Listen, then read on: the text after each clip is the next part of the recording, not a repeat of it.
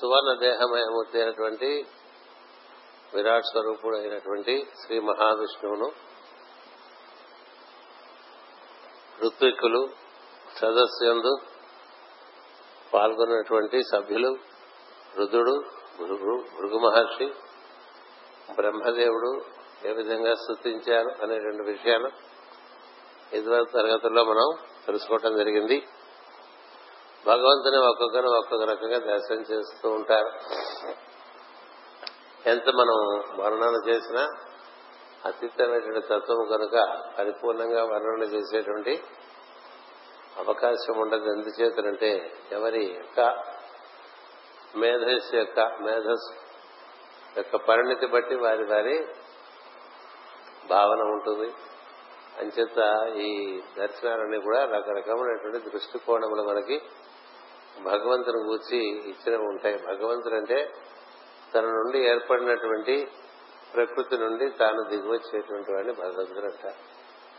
భగము అంటే స్త్రీ యోని స్త్రీ యోని తనే సృష్టి చేసుకుంటాడు.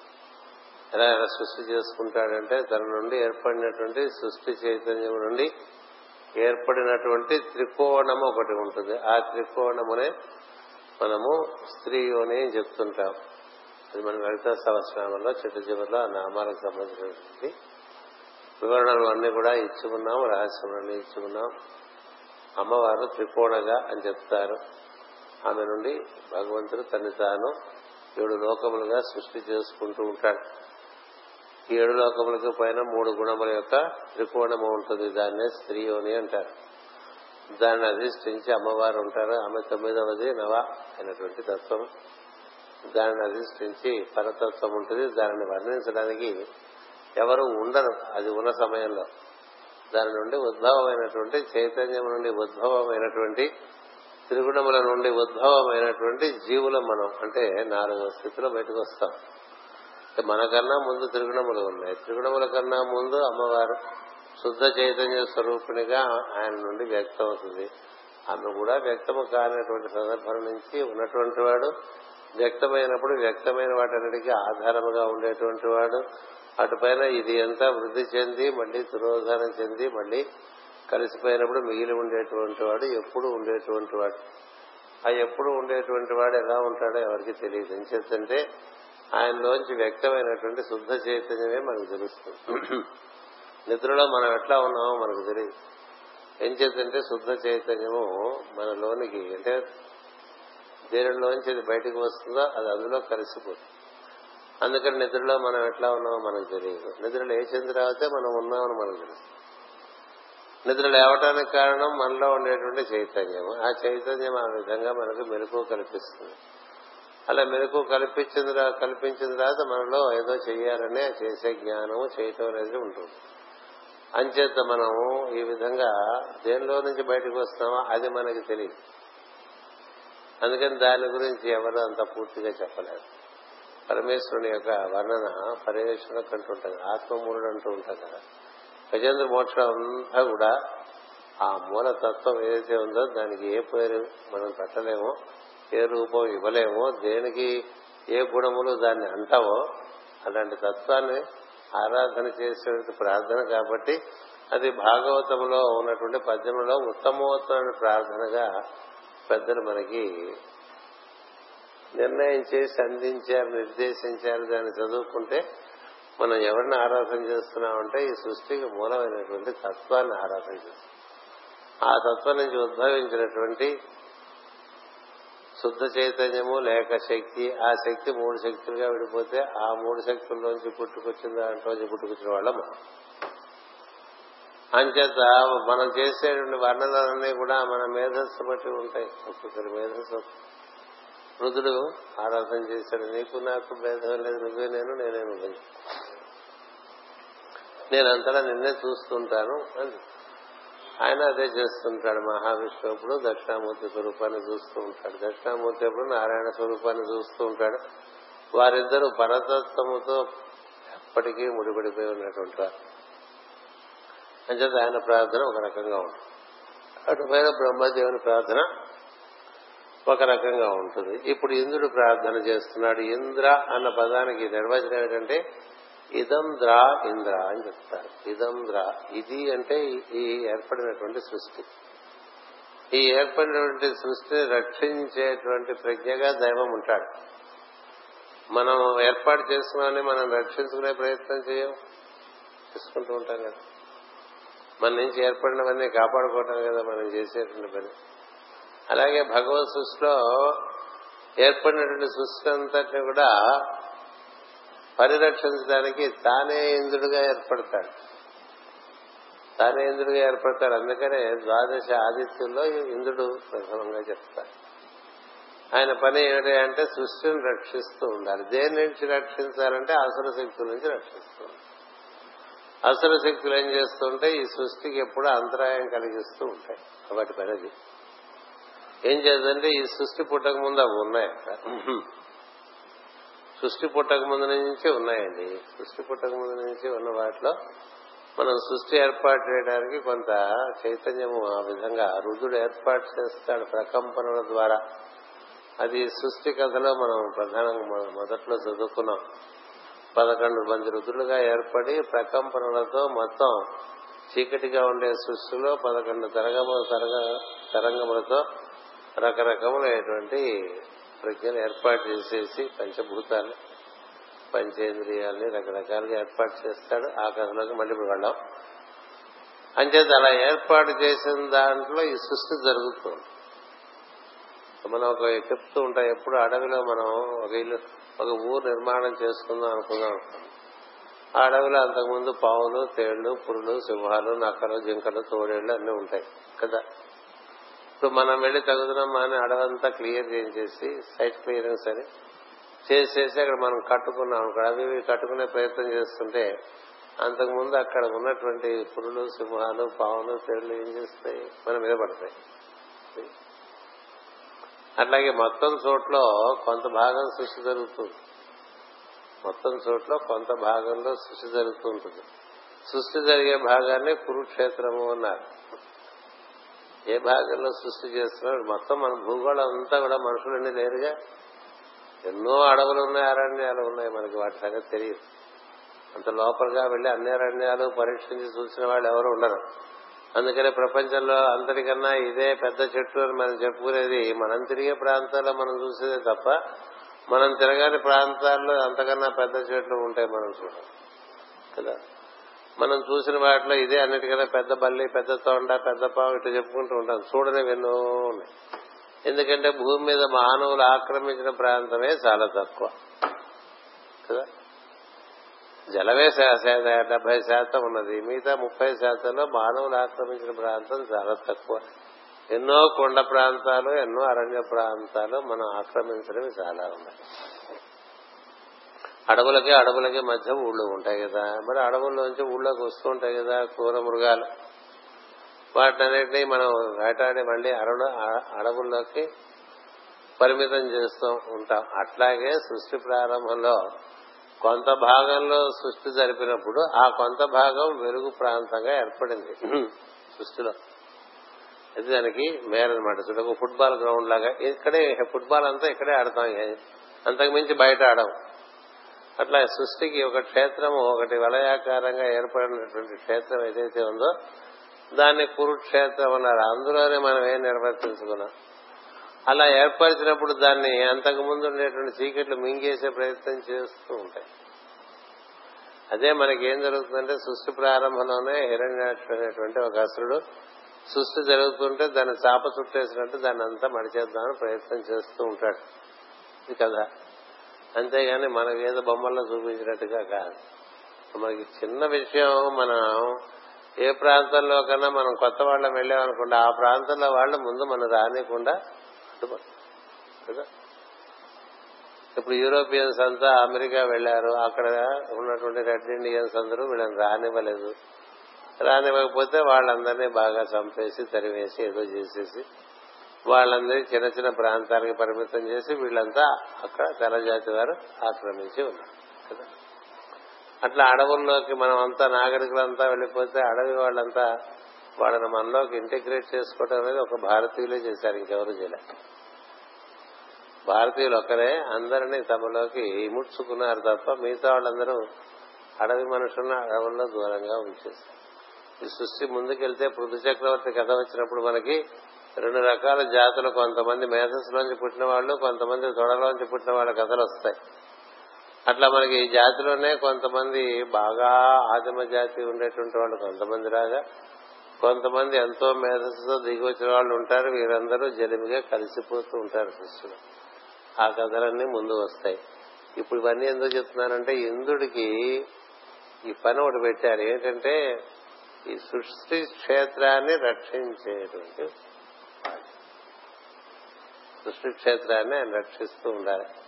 అంటే ఇప్పుడు ఈ ఊరికి ఒక కమిషనర్ పోలీస్ అని పెట్టామనుకోండి ఆయన దీనంతా రక్షించుకుంటూ ఉండాలి దొంగలు పడకుండా చూడాలి. దోచేయకుండా చూడాలి. అరాచకాలు జరగకుండా చూడాలి. అట్లా ఈ సృష్టిని రక్షించేటువంటి వారిలో ప్రధానమైనటువంటి శక్తి ఇంద్రుడు. అందుకనే ఆ ఇంద్రుడికి అలాంటి తూర్పు దిశలో ఉంటాడు ఆయన. తూర్పు దిక్కులో ఇంద్రుడు ఉంటాడు. అందుకనే పూర్వ దిక్పతి అంటాం. ఇంద్ర ప్రజ్ఞ విష్ణు ప్రజ్ఞయే ద్వాదశ ఆదిత్యుల ప్రజ్ఞలో ప్రధానమైన ప్రజ్ఞ ఇంద్ర ప్రజ్ఞ చిట్ట చివరి ప్రజ్ఞ విష్ణు ప్రజ్ఞ. మనకి విష్ణు యొక్క ఆరాధన బాగా ప్రాశస్యం అయిపోయి అది మనకి ప్రాముఖ్యమైపోయింది. కానీ ఆదిత్యులలో మొట్టమొదటి చెప్పుకోవాల్సిన ఇంద్రుడే అంచేత ఆయన యొక్క నిర్వచనం ఏంటంటే ఇదం ద్రా ఇదం అంటే ఇది ఇది అంటే సృష్టి అది అంటే పరతత్వం. పరతత్వం నుంచి ఇది ఏర్పడింది. అంచేత ఇహము పరము అంటాం కదా ఇహము అంటే ఇది పరము అంటే అది. అది అంటే దేంట్లోంచి అన్ని వచ్చినాయో అది. దానికి అది మగ కాదు ఆడ కాదు దానికి ఏ రూపం లేదు ఏ నామం లేదు. అలా అలా చెప్తూ ఉన్నారు. ఇది బాగా అర్థం. మన దైవం అంటే అది గుర్తుపెట్టుకోవాలి. దైవం అంటే అది. అందుకనే తత్ అన్నారు దాన్ని. దాని గురించి చెప్పుకునేది తత్వం అన్నారు. దాని అది నువ్వే అని చెప్పారు. సత్ స్వం అంటే అది నువ్వే అని. తత్వం తత్వం అంటే అర్థం మరి ఒకటేంటంటే దాని గురించి మనం ఉండాలి అంచేత ఆ తత్వస్వరూపమైన దైవాన్ని ఇంద్రుడు ఎలా దర్శనం చేస్తున్నాడో చూడండి. మనం మనకు ఉండేటువంటి పరిస్థితులను బట్టి మనం మన మన దర్శనాలు ఉంటాయి భగవంతుడిది. ఇంద్రుడు ఇట్లను నీ దేహము దితి సంతానమును నశింపజేయు సాధనము అన్నారు దితి సంతానం అంటే దైత్యులు కదా? ద్వితీయంగా పుట్టారు వాళ్ళంతా అసురులంతా దైత్యులంతా ద్వితీయ పుట్టారు. ద్వితి సంతానం ఎలా వచ్చింది? రాకూడని సమయంలో వచ్చింది సంధ్య వేళల్లో వచ్చింది. సాయం సంధ్యా సమయంలో పుట్టుకొచ్చింది. ఆవిడకి సాయం చదువుకున్నాం మనం బాగా దాని గురించి. సాయం సంధ్య దానిలో రుద్రుని యొక్క ప్రజ్ఞ ఏ విధంగా పనిచేస్తూ ఉంటుంది? ఆ సాయం సంధ్యను ప్రాత సంధ్య కన్నా ఎక్కువ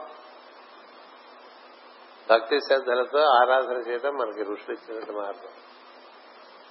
పొద్దునే లేకపోతే పింగాయని సాయంత్రం జాగ్రత్తగా ఆరాధన అవడం ఎందుకంటే రుద్ర ప్రజ్ఞ మొత్తం సృష్టింతా ఒకసారి అట్లా ఆయనకు నందిని అధిష్ఠించి పార్వతీదేవిని ఒళ్ళో కూర్చోబెట్టుకుని తిరుగుతూ ఉంటాటండి అలా చెప్పారు పురాణాల్లో. అంటే అర్థం ఏంటంటే రుద్ర ప్రజ్ఞ పరివే పర్యవేక్షిస్తూ ఉంటుంది ఒకసారి మొత్తం సృష్టినంతా. రుద్రుడు తపస్సు చాలా తపస్సంపన్నుడు తపస్వరూపుడు శక్తి స్వరూపుడు సంకల్ప స్వరూపుడు సాక్షిభూతుడైనటువంటి వాడు. ఆయన మన పరిసరాల్లో తిరుగుతున్నప్పుడు మనం ఎలా ఉండాలి? భక్తి శ్రద్ధలతో భగవంతుడి అనుసంధానం చెంది ఉంటే ఆశీర్వదించి వెళ్తాడు. పిచ్చి పనులు చేస్తే దాని నుంచి పర్యవసానం వస్తుంది. దితీదేవి కశ్యపుడిని అడుగుతుంది నాకు సంతానం కావాలి ఇప్పుడని ఇప్పుడే కావాలి. కొంచెంసేపు ఆగు ఎందుకంటే ఇప్పుడు రుద్రుడు తిరుగుతూ ఉంటాడంటే ఆవిడ. ఎట్టి పరిస్థితుల్లో నాకు ఇప్పుడే కావాలి. ఇప్పుడు ఇప్పుడు నీకు పిల్లలు పుడితే వాళ్ళు రుద్రాంశంతో పుడతారు వాళ్ళు ధ్వంసానికి పనికొస్తారు తప్ప ధ్వంసానికి పనికొస్తారు తప్ప సృష్టికి అనుకూలంగా పనిచేసేటువంటి వాళ్ళుగా వాళ్ళు ఉండరు అని చెప్తారు. అయినప్పటికీ అండి ఉంటుంది. అని చేత కశ్యపుడు ఇది దైవ సంకల్పం అని చెప్పి వాళ్ళని ఆ విధంగా స్థితికి సంతానం కలుగుతుంది వాళ్ళందరికీ అదే పని. వాళ్ళ ఉన్నది ఎలా పాడు చేయాలో చూడటానికి వాళ్ళ పక్క. అంటే పోలీసులు అలర్ట్గా ఉండాలంటే దొంగలు ఉండాలి. కదా? అట్లాగే ఇంద్రుడు అలర్ట్గా ఉండాలంటే అప్రమత్తంగా ఉండాలంటే అసురుడు ఉండాలి లేకపోతే ఇంద్రుడు అలర్ట్గా ఉండడు. ఎప్పుడు కూడా మనం అప్రమత్తంగా ఉండాలంటే ఒక అపాయం ఉండాలి. అపాయం ఉంటేనే అప్రమత్తంగా ఉంటాం. అపాయం లేకపోతే అప్రమత్తంగా ఉంటాం. ఉంటామా? ఉన్నాం కదా. అందుకనే భక్తుల జీవితంలో ఎప్పుడు ఏదో కష్టం నష్టం అట్లా ఉంటూ ఉంటుంది. అప్పుడు దేవుడా దేవుడా దేవుడా దేవుడా అని ఆయన కాళ్ళే పుట్టు తిరుగుతూ ఉంటాం. ఎటు పోకుండా ఉంటాం. కదా? మీరు భక్త విజయం అనే పుస్తకం ఉంది. కొనుక్కుని చదువుకోండి. లేకపోతే లైబ్రరీలో ఉంది. అక్కడ తీసుకుని చదువుకోండి. కానీ తీసుకుంటే చదువుకోరు. ఎందుకంటే కొనుక్కుంటే కొంచెం విలువ ఉంటుంది. కొనుక్కోకుండా ఊరికే ఇస్తే విలువ ఉంటుంది.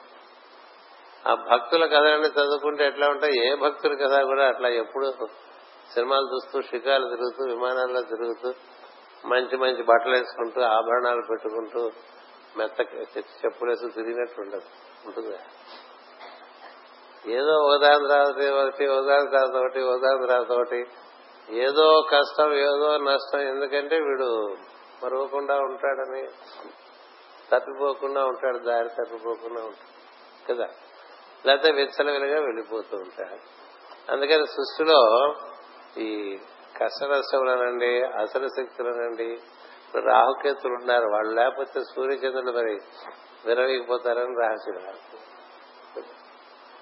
అలాగే ఇంత సూర్యుడికి శని ఉన్నాడు. అని కొడుకే సూర్యుడు కుమారుడే. సూర్యుడికి వ్యతిరేకంగా పనిచేస్తాడు. సూర్యుడు మనలో ప్రజ్ఞను ప్రకాశవంతం చేస్తుంటే శని దాన్ని కప్పేస్తూ ఉంటాడు. కొడుకే అదేమిట్రా అంటే అంతే నా పని. నువ్వు పెంచుతూ ఉంటే నేను తగ్గిస్తుంటా. అంటే సూర్య ప్రజ్ఞ బాగా మనలో ఉందనుకోండి ఇది మర్చిపోము. శని ప్రజ్ఞ బాగా పెరిగిందనుకోండి అని మర్చిపోము. సూర్యుడు ఉంటే చురుగ్గా ఉంటాం మనం. బాగా శని ఆవిర్శించడానికి కూడా బాధపడతాం. బద్ధంగా పడున్న వాడి సంగతి ఏమిటో తెలుసా? వాడి శరీరమే వాడి సమాధి. అంటే ఇంకా అది ఎగటు కదలనివ్వదు ఏమీ చేయనివ్వదు కదా. ఇంకంతకన్నా అది తమస్సుని. తమస్సు ఏం చేస్తుంటే శరీరమనే ఒక గోరీగా తయారు చేస్తుంది అందులో పడి ఉంటుంది ఎక్కడికి వెళ్ళబుద్ధి కాదు ఏమీ చేయబుద్ధి కాదు మంచి విషయాలకు అసలే కదల బుద్ధి కాదు కదా. కదా. ఓ భాగవతం విందా అని అనిపించదు కదల బుద్ధి కాదు పోలేదు అన్నిటికీ అలసత్వం ఏమిటి? బద్ధకం.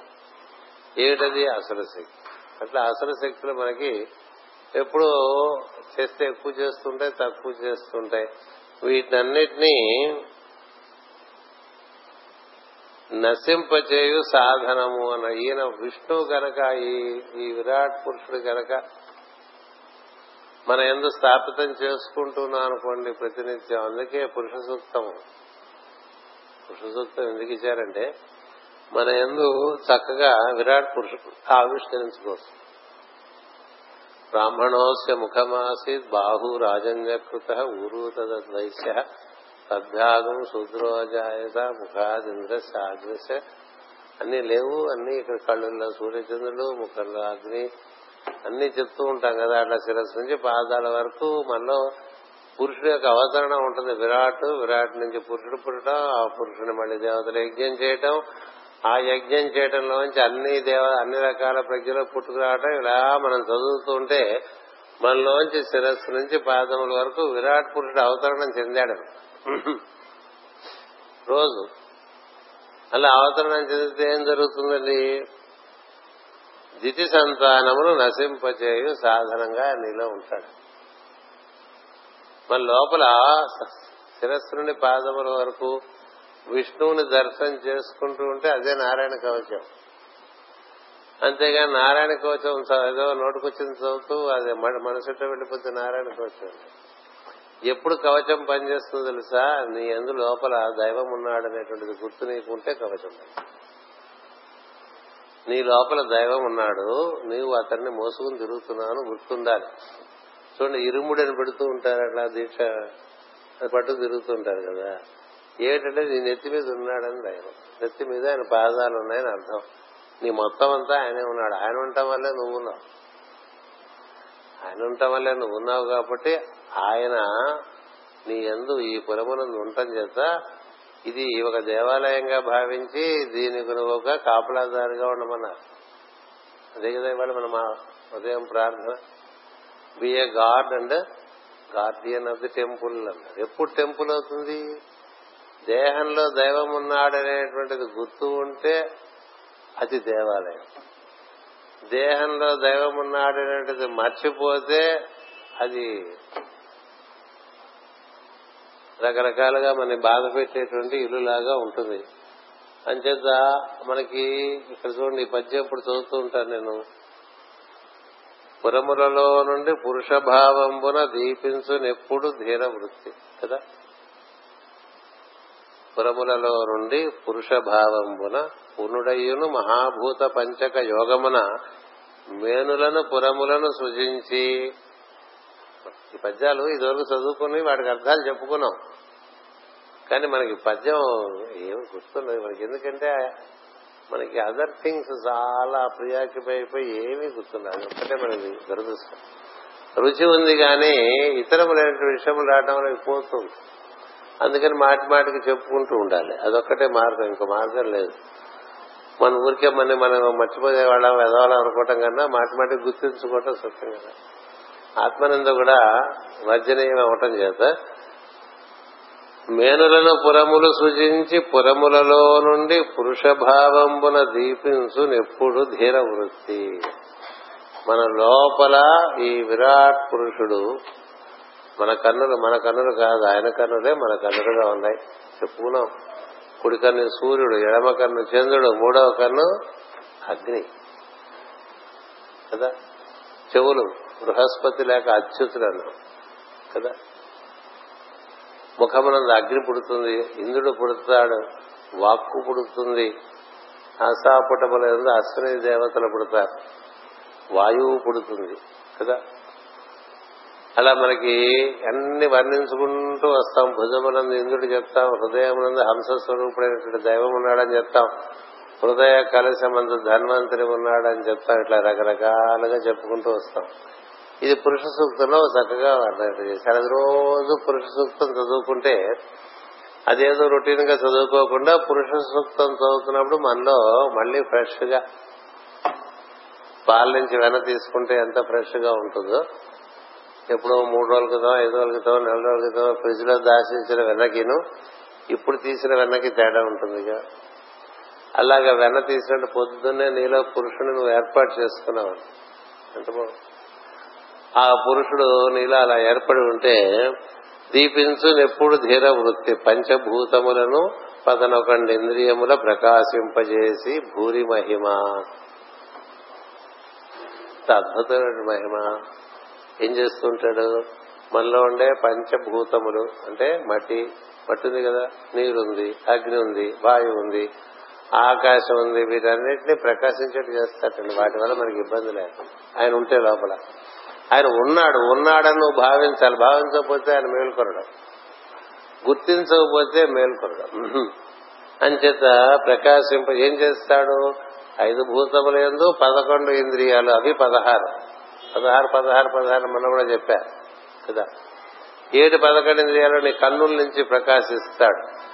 నీ చెవుల నుంచి చక్కని ప్రకాశం ఇచ్చి నీకు చక్కని శబ్దం వినేట్టుగా ఏర్పాటు చేస్తాడు. సారం పొందేట్టుగా ఏర్పాటు చేస్తాడు. అలాగే నోట్లో ప్రకాశిస్తాడు. వాకుగా ప్రకాశిస్తాడు. రుచిగా ప్రకాశిస్తాడు. అన్ని రకాలుగా చేతుల నుండి ప్రకాశిస్తాడు. మనం ముట్టుకుంటే ఎవరికైనా తగ్గిపోయేట్టుగా. చేయి వేసేది జరిపాకినట్టు ఉండకూడదు కదా. కొంతమంది చేయి వేస్తే అదేదో గొంగళ పురుగు పాకినట్టు ఉంటుంది. అందుకని ఎవరిని ఎవరు ముట్టుకోపోకండి ఎవరు గోల వాళ్ళు పడడం చెప్తూ ఉంటారు మన సాంప్రదాయం. అంచేత మనం పాదం పెడితే ఎలా ఉండాలి అలా ఉంది ఉరకరారు మహాత్ములు అందుకు మనసు పద్యం లేదు. వాళ్ళు ఎవరింటికైనా వెళ్తే ఆ ఇల్లు అద్భుతంగా వెలిగిపోయింది ఆ దృష్టితోనే వెళ్తారు కదా? అంతేగాని వాళ్ళ ఇంట్లో వెళ్తే మనకి ఏం పెడతారో ఇవ్వడనే ఉద్దేశంతో వెళ్ళేవాళ్ళు అంచేత ఇలాగా మనలో పది ఐదు భూతములు పదకొండు ఇంద్రియములు అంటే పది ఇంద్రియములు మనకు తెలుసు. జ్ఞానేంద్రియములు కర్మేంద్రియములు మనస్సు కలిపితే పదకొండు. ఈ పదకొండు ఇంద్రియముల్లోనూ రుద్రుడు ఉంటాడు. ఆయన ఏకాదశి రుద్రుడు. అంచేత మనం ఎప్పుడైతే పురుషుని ఆరాధన చేసామో దిగిపోతారు అందరు దేవతలు అందరూ దిగుతారు అంచేది ఇలా దేవతలు దిగిపోయారనుకోండి అప్పుడు ఏం జరుగుతుంది? దాని యొక్క నీవు అసుర శక్తులు ప్రవేశించడానికి వీలుండదు. అందుకని పురుష సూక్తం చదువుతా మాస్టర్ ఒకటి చెప్పారు నన్ను అనుసరిద్దాం అనుకునే వాళ్ళందరూ కూడా ప్రతినిత్యం పురుష సూక్తం శ్రీ సూక్తం పారాయణ చేసుకోవాలి. ఏం చేత? స్త్రీ వైభవాన్ని ఇస్తుంది ప్రకాశాన్ని పెంచుతుంది.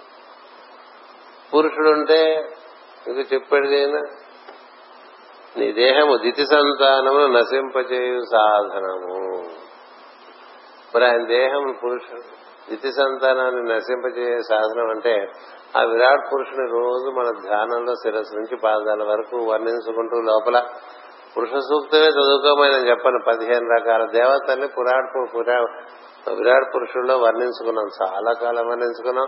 మీనాక్షి గారి నోట్స్ కూడా రాసిచ్చారు గుర్తుందా? అది ముఖ్యం. మనకి ఎక్కువసేపు ఏది గుర్తుండదు. ఎప్పుడు గుర్తుందంటే మాటి మాటికి నెమరు వేస్తుంటే గుర్తుంటుంది లేకపోతే గుర్తుంది అలా విరాట్ పురుషుని కళ్ళు మూసుకుని పడుకునేప్పుడు నింపేసుకున్నాం అనుకో నింపేసుకుంటే అక్కడ ఇంకా అసుర శక్తులు చేరేటువంటి అవకాశం ఉండదు. అది సాధనం అంటే దేహమే సాధనము దేహమే ఆయుధము. అదే కవచం అంటే అంతేగాని ఏదో కవచాలు మనం చదువుకుంటే కవచం అవదు నీ శరీరమే దైవ దైవం యొక్క దేవాలయం అని గుర్తుండాలి. అందుకనే పొద్దున మన ప్రార్థనలో be a god and a guardian to the temple అన్నారు. Be a god and a gardener to your body not for you but for him not for you నీకోసం కాదు. ఆయన కోసం ఈ శరీరాన్ని జాగ్రత్తగా నువ్వు నిర్వర్తించుకో ఈ శరీరాన్ని చక్కగా పోషణ చేయడం ఒక బాధ్యత. ఎందుకంటే ఇది ఆయనది మంది కాదు. ఇది మందని మనం అనుకోవటమే మూర్ఖత్వం. ఆయన ఆయన ఇచ్చాడు ఇది. ఆయన ఇచ్చిన శరీరం ఆయనకే వినియోగించాలి కదా? ఎవరిచ్చిన వస్తువు వారికే వినియోగించాలి కదండి. మన దగ్గర ఉంచారు నీ దగ్గర ఉంచరా? అంటే ఏం చేయాలి? ఆయన కోసం వినియోగిస్తూ మనం కూడా ఆనందం చెందాలి. అలా చేస్తుంటే శరీరం మనకి పది కాలాల పాటు మనకి పనికొస్తుంది దైవ కార్యానికి పనికొస్తుంది.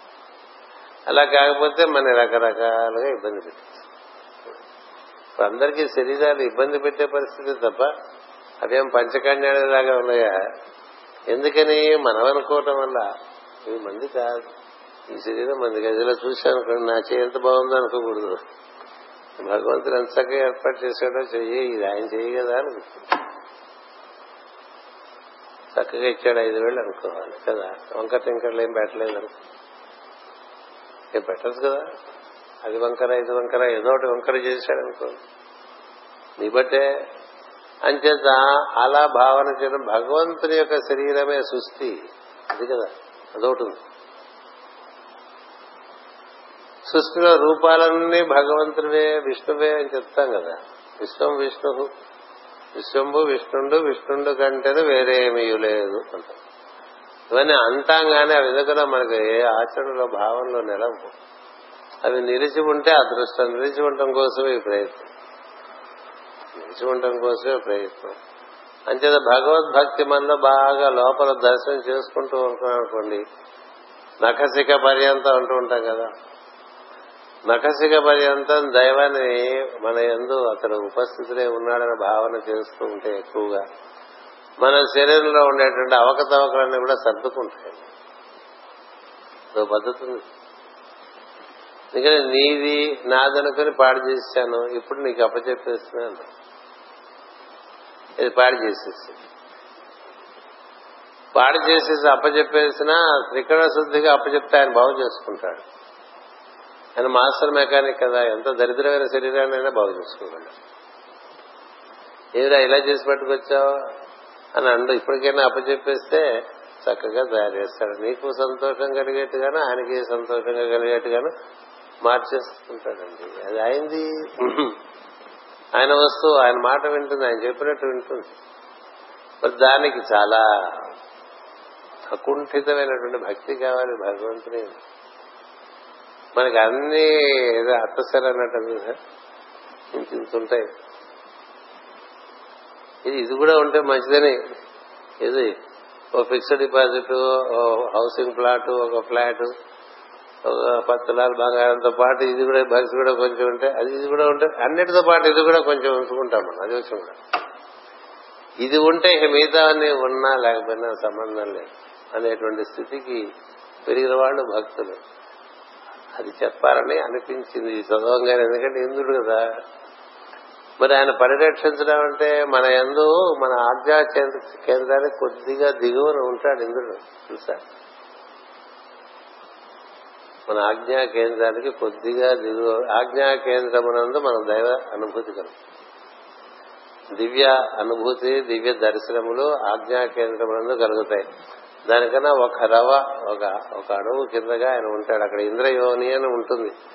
అది కనుక స్రవిస్తే నీవు భూమధ్యంలో ఉండేటువంటి జీవుడు ఆజ్ఞ ఉండేటువంటి దేవుడు ఇద్దరినే రెండు కలిసిపోయి అలా కలిపేటువంటి వాడు ఇంద్రుడు ఏం చేద్దంటే ఆయన వారి ప్రతినిధి. ఏది? ఆ పైన ఉండేవాళ్ళ ప్రతినిధి. ఇంద్రుడు ఎవరి ప్రతినిధి అంటే పరాశ పరతత్వము పరాశక్తి త్రిమూర్తులు ఈ ఐదుగురికి ఆయన ప్రతినిధి అండి. ఎందుకని వాళ్ళే నిర్మాణం చేశారు మొత్తం అంతా నువ్వు చూస్తూ ఉండరాదు పెట్టారు మేనేజర్గా పెట్టారు.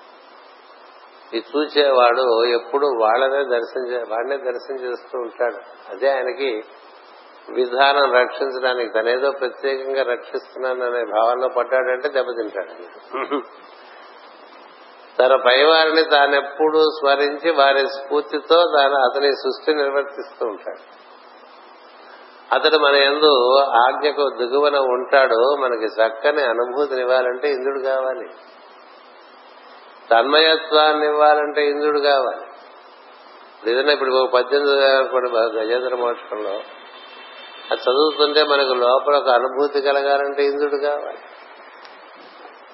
మనలో సోమరసం ఇంద్రుడు అది అది ఏమంటారు దాన్ని? పరిరక్షణలో ఉంటుంది. మీరు చదువుకుంటే గరుడు గరుడు ఉపాఖ్యానం గరుత్మంతుడు అమృత కలశ కోసం బయలుదేరినప్పుడు ఇంద్రుడే అడ్డుపడతాడు. అలా వీలు ఎందుకని? పరిరక్షిస్తుంది అందరికీ ఇవ్వటానికి వీలు పడుతుంది ఎవరికి ఇస్తాడు పరమ భక్తులకి అది అందుబాటులోకి వచ్చేట్టుగా దానికి ఒక ఏర్పాటు ఉంది. గరుత్మంతుడు లాంటి వాడని తెలియక ఇంద్రుడు యుద్ధం చేసి గరుత్మంతుడి చేతిలో ఓడిపోయి అటు పైన గరుత్మంతుడు అమృతాన్ని తీసుకుని తిరిగి వస్తున్న సందర్భంలో ఇంద్రుడు గరుత్మంతుడితో స్నేహం చేసుకుంటాడు. ఎందుకు చెప్తున్నానంటే సోమరసం అంటే అది ఆత్మానుభూతి అంటే నీవు లేని స్థితిలోకి నువ్వు నీవు లేనటువంటి ఒక తన్మయ స్థితి కలుగుతుంది. ఆ స్థితి ఇవ్వటానికి నీకు అర్హత ఉందా లేదా అనేటువంటిది పరీక్షించి కానీ ఇవ్వని ఇవ్వడు ఇంద్రుడు. అలాంటి ఇంద్రుడు మన ఎందు ఇక్కడ ఉంటాడు. అందుకని మన ఆరాధన ఎందు బాగా తన్మయత్వం కలిగితే ఆ తన్మయత్వంలో మనకి దైవము పరిపూర్ణంగా మనకి అనేక దర్శన స్పర్శన భాషణాదులు ఆయనతో జరుగుతున్న సందర్భంలో మనం లేకుండా ఎల్ల కలిసిపోయిన స్థితి ఇంద్రుడి యొక్క అనుమతితో జరుగుతుంది. అలా చేస్తాడు. అంచేత ఆయన ఏం చేస్తుంటాడు అంటే ఆయన విష్ణు రూపాన్ని ఇప్పుడు ఈ విరాట్ రూపాన్ని ఆరాధన చేస్తూ ఉంటాడు. అదే ఆయనకి బలం ఈ సమస్తం సృష్టి దాన్నే చూస్తుంటాడు. వైరతేయ సోమం పిబ సోమం పిబత వృత్త సోమం ధనస్య సోమినోమహ్యం దదాతు సోమిని అది నాకు ఇమ్మనమ్మా అని అడుగుతూ ఉంటాం మనం తెలియకుండా. మన ఏదో ఒక ఒక కప్పు కాఫీ ఇమ్మన్నట్టుగా అడుగుతూ ఉంటాం. ఇది ఆ సోమరసం నాకు ఇమ్మని. అమ్మవారి పేరు సోమిని. అజవారి పేరు సోముడు కదా? వాళ్ళిద్దరూ దానికి అది అధిష్టాన దేవత సోముడు సోమిని. దాన్ని పరిరక్షించేటువంటి వాడు ఇంద్రుడు. ఆయన ఏం చెప్తున్నారంటే ఈ ఈ రాక్షసులు అక్కడికి వెళ్ళే పరిస్థితి ఆ అమృత భాండాన్ని అసురుడు పొందకుండా చూస్తూ ఉంటాడు. ఇంద్రుడు ఎందుకంటే బలవంతులైపోతే సృష్టికి ఇబ్బందులు పెరిగిపోతాయని. అంచేత ఆయన ఆ విధంగా ఒక మాట చెప్తే ఆ మాటలోంచి ఇవన్నీ మనం చెప్పుకున్నాం. ఏంటది? నీ దేహము దితి సంతానమును నశింపచేయు సాధనము. ఇప్పుడు దితి సంతానం మనలో ఎప్పటికప్పుడు పుడుతూనే ఉంటుంది. మన ఆలోచనలో పుడుతుంది మన భాషల్లో పుడుతుంది మన చేతల్లో పుడుతుంది. మన మనలో ఉండేటువంటి అశుచి అంతా కూడా అతిథి సంతానమే చీకటి. దితి అంటే చీకటి అదితి అంటే వెలుగు కదా? రెండు అమ్మవారే అని చెప్పాం అదితించే దిత్యం దీప్తా నువ్వే దితిగా ఉంటావు నువ్వే అతిథిగా ఉంటావు. నువ్వు నాకు అతిథిగా నాలో నాకు తపస్సు తపశక్తి ఇచ్చి నాలో ఆదిత్యవర్ణే తపసోదిజాతో దీనివల్ల ఆదిత్య వర్ణం మన ఎందు అధిక అధికంగా పుట్టుకుంటూ వస్తుంది? తపస్సు వల్ల జనించేటువంటిది వెలుగు తపస్సు ఎంత చేస్తుంటే అంత వెలుగు పుడుతుంది. ఆరాధన ఎంత చేస్తే అంత లోపల వెలుగు దర్శనం అవుతూ ఉండాలి. అలా జరుగుతుంటే దితి సంతానం తగ్గిపోతుంది అంచేత వెలుగుతున్న ఎనిమిది బాహువులతో కూడినది కూడినది. వెలుగుతున్న ఎనిమిది బాహువులతో కూడినది. ఏమిటి ఆయన? రూపం. ఎనిమిది బాహువులు అంటే ఎనిమిది ప్రకృతులు ఎనిమిది బాహువులు. అనుకోవచ్చు ఎనిమిది అంతా ఆయన బాహువులు. అలాగే మనకి ఎనిమిది బాహువులకి ఎనిమిది జాములు అని చెప్తారు. మూడు గంటలు ఒక జాము చొప్పున ఎనిమిది జాములు ఆయన ఆ విధంగా మనకి కాపాడుతూ ఉంటాడని మాం కేశవో గదయా ప్రాతరవ్య గోవింద ఆసంగ మాతవేణు అంటూ మొదలుపెట్టి ప్రతి ప్రతి జాముకి ఒక్కొక్క దేవతా నామం చెప్తూ ఉంటాం. కేశవ మాధవ చెప్పుకుంటూ ఆ అర్ధరాత్రి పద్మనాభుడని అన్ని అట్లా మనం గడియారంలో కూడా ఏర్పాటు చేసుకోవచ్చు ప్రతి అందుకనే ఏదైనా ఒక కార్యక్రమం చేయాలంటే ఆరు గంటలు తొమ్మిది గంటలు పన్నెండు గంటలు మూడు గంటలు ఆరు గంటలు. అవి జాములు అవి బాహువులుగా తీసుకో. ఆరు గంటలు. అది కాకపోతే మళ్ళీ ఎప్పుడు చేయాలి? తొమ్మిది గంటలు. కాకపోతే పన్నెండు గంటలు. లేకపోతే మూడు గంటలు. లేకపోతే ఆరు గంటలు. అట తిరుపతిలో అన్ని సేవలు అప్పుడే చేస్తారు. ఎనిమిది జాముల్లోనూ సేవలు చేస్తారు. అట్లా మనం ఎనిమిది జాముల్లోనూ దైవాన్ని భావన చేసే విధానం ఉంటుంది ప్రార్థనా విధానం. ఎక్కువసేపు అక్కల ఒక ఒక పది నిమిషాలు పది నిమిషాలు. ఆరు గంటలకి తొమ్మిది గంటలకి పన్నెండు గంటలకి మూడు గంటలకి ఆరు గంటలకి తొమ్మిది గంటలకి పన్నెండు గంటలకి. ఇలా చేస్తున్నాం అనుకోండి. చేస్తుంటే ఎనిమిది బాహువులతోనూ మనని ఆయన స్పృశిస్తున్నట్టుగా ఉంటుంది.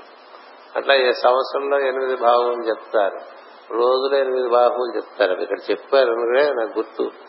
యోగుల మనస్సును అనురాగము కలిగించును. ఏది? భగవంతుడి యొక్క రూపం యోగుల మనస్సునకు అనురాగం కలిగిస్తుంది.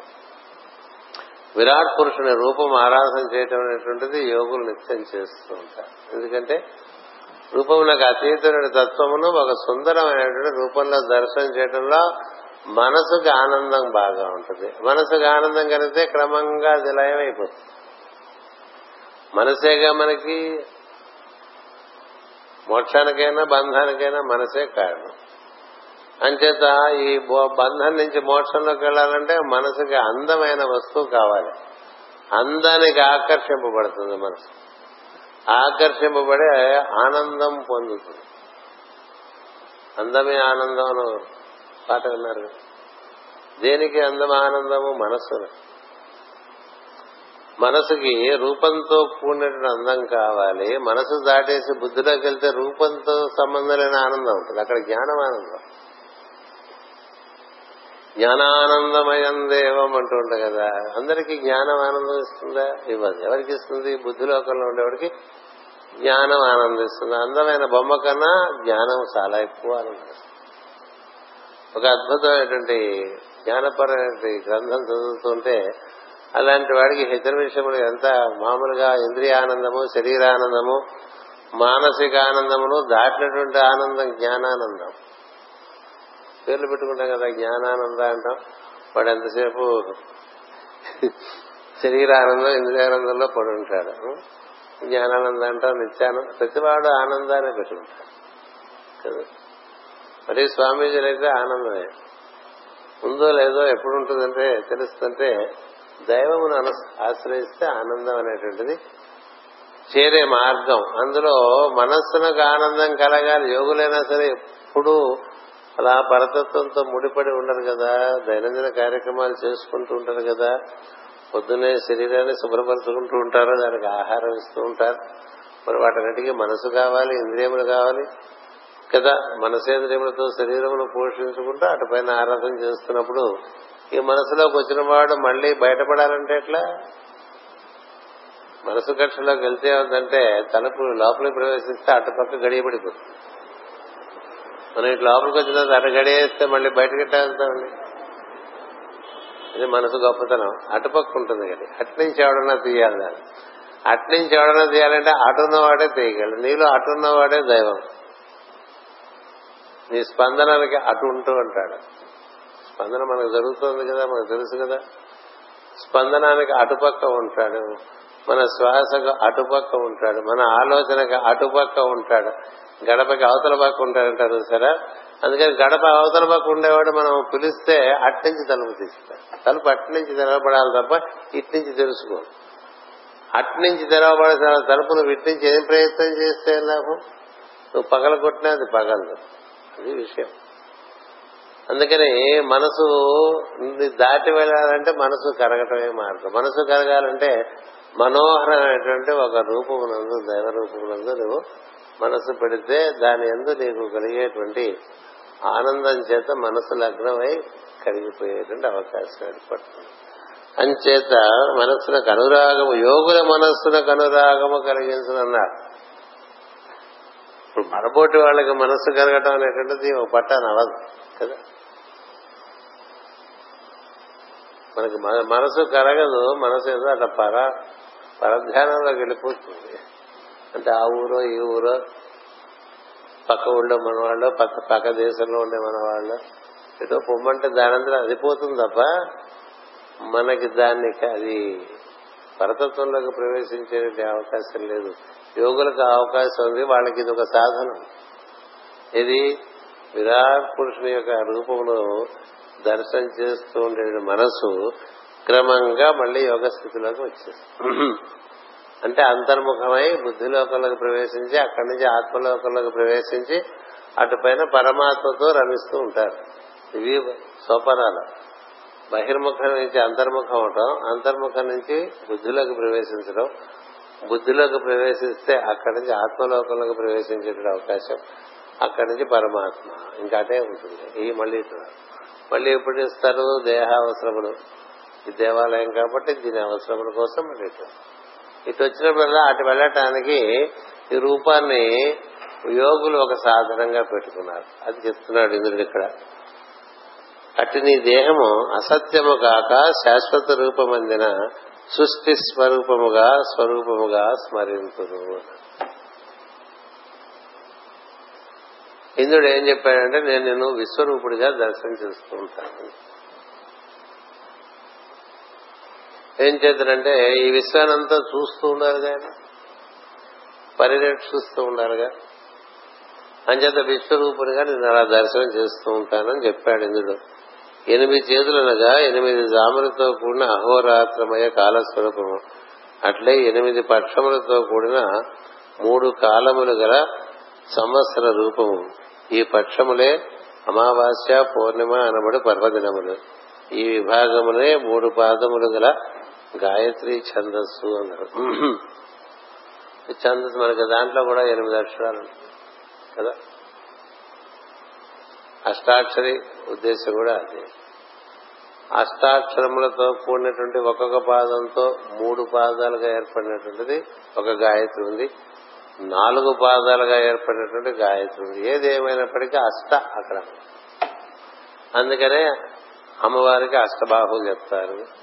ఈ గరుత్మంతునికి అధిష్ఠించి ఉన్నటువంటి విష్ణుమూర్తికి అష్టబాహువులు చెప్తారు. అందుకనే మనం చదివేప్పుడు ఆయుర్వేదాధ్యాన్ మమ సర్వరక్షాన్ న్యస్తాంగిభద్ర పతకేంద్ర పుష్టే నరారి చర్మాసి గదేషు జాప భాషాన్ దధ్వానో అష్ట గుణోష్ట భావం. అష్ట ఆయుధములకు కూడిన అష్ట గుణములతో కూడినటువంటి అష్టబాహులు కలిగినటువంటి వాడు గరుత్మంతుడి యొక్క నూపురం మీద కూర్చుని ఆ రెక్కల మీద కాళ్ళు పెట్టుకుని మనలోకి దిగి వస్తున్నట్టుగా భావం చేయాలి. ఇది హరిర్విద ధ్యాన్.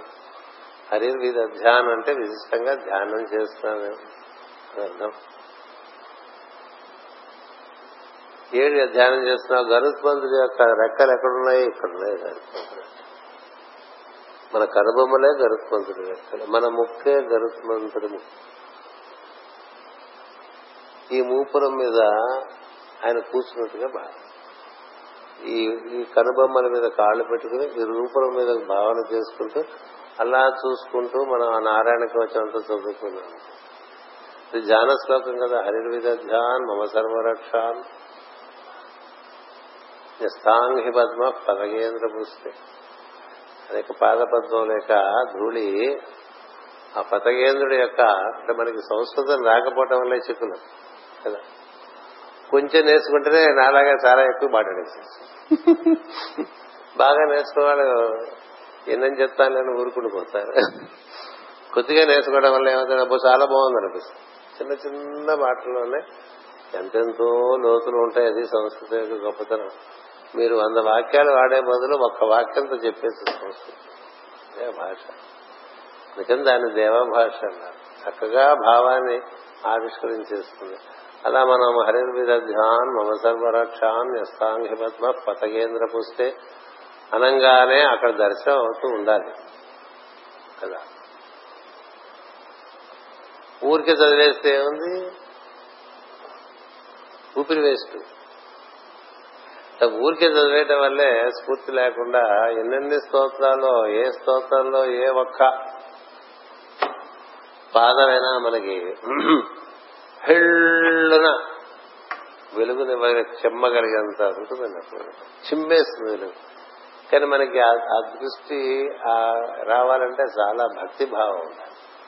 ఉన్నప్పుడు అది వీలు పడుతుంది. అంచేత ఆ విధంగా ఇక్కడ చెప్పారు. జగత్ అశాశ్వతముగా మిథ్యారూపముగా ఏర్పడి ఉన్నది. అది అందరూ చెప్తుంటారు కదా జగత్ అంటే జాయతే గమ్యతే ఇది అని ఇది మిథ్య ఇది ఎప్పుడు ఉండదు అంటారు కదా. ఎప్పుడు ఉండదు? ఇంత ఇంతకాలం ఉంది ఏంటంటే మనం పుట్టిన ముందు నుంచి ఉంది మనం పుట్టిన తర్వాత ఉంది మనం పోయిన తర్వాత కూడా ఉంటుంది కదా. ఇది మిథ్య ఎట్లా అవుతుంది చెప్పండి? ఇదొక ప్రశ్న. ఊరికి అడుగుతున్నాం మిమ్మల్ని. మామూలుగా మనకి వేదాంతం మెట వేదాంతం మిథ్య మిథ్య అంటాం కదా. ఆ గోడ మిథ్యను నన్ను వెళ్ళిపడి చూద్దాం కాదు మిథ్య. తలకాయ పగులుతుంది. గోడ మిథ్య అంటే కాదంట. ఎప్పుడు పగిలింది రాదు మనకు ముందే తెలుసు కాబట్టి ఆ విషయం మనం అలా గోడ మిథ్య అనడం ఏటి మిథ్య? కొంతకాలం ఉండి వెళ్ళిపోతుందని. ఆ కొంతకాలం ఇది ఎంతకాలం ఉండి మన ఊహ కందనంతకాలం అది కదా? ఏది? ఒక కలియుగం. అలాంటిది రెండు రెట్లు ద్వాపరయుగం మూడు రెట్లు లేత నాలుగు రెట్లు కృత. అలాంటిది ఒక మహాయుగం. అటువంటి మహాయుగాలు డెబ్బై రెండు జరిగితే ఒక మన్వంతరం అలాంటి పద్నాలుగు జరిగితే పద్నాలుగు మన్వంతరాలు. బ్రహ్మకు రోజు మళ్ళా అలాంటిదే ఒక రాత్రి అట్లా ఒక రోజు బ్రహ్మకైతే అటువంటివి మూడు వందల అరవై ఐదు రోజులు అయితే బ్రహ్మదేవుడికి ఒక సంవత్సరం అట్లా వంద సంవత్సరాలు అయితేట అప్పుడు ఈ సృష్టి అయిపోతుందండి ఏంటండి ఇప్పుడు? ఇప్పుడు మన భాగవతం క్లాస్ మధ్యాహ్నం అంటే అన్న కొంత అర్థం ఉంది. ఎందుకంటే ఒక గంట గంటన్నరలో అయిపోతుంది. అదేంటండి అది? ఎంత టైం అది? మీరు లెక్క వేసుకోండి.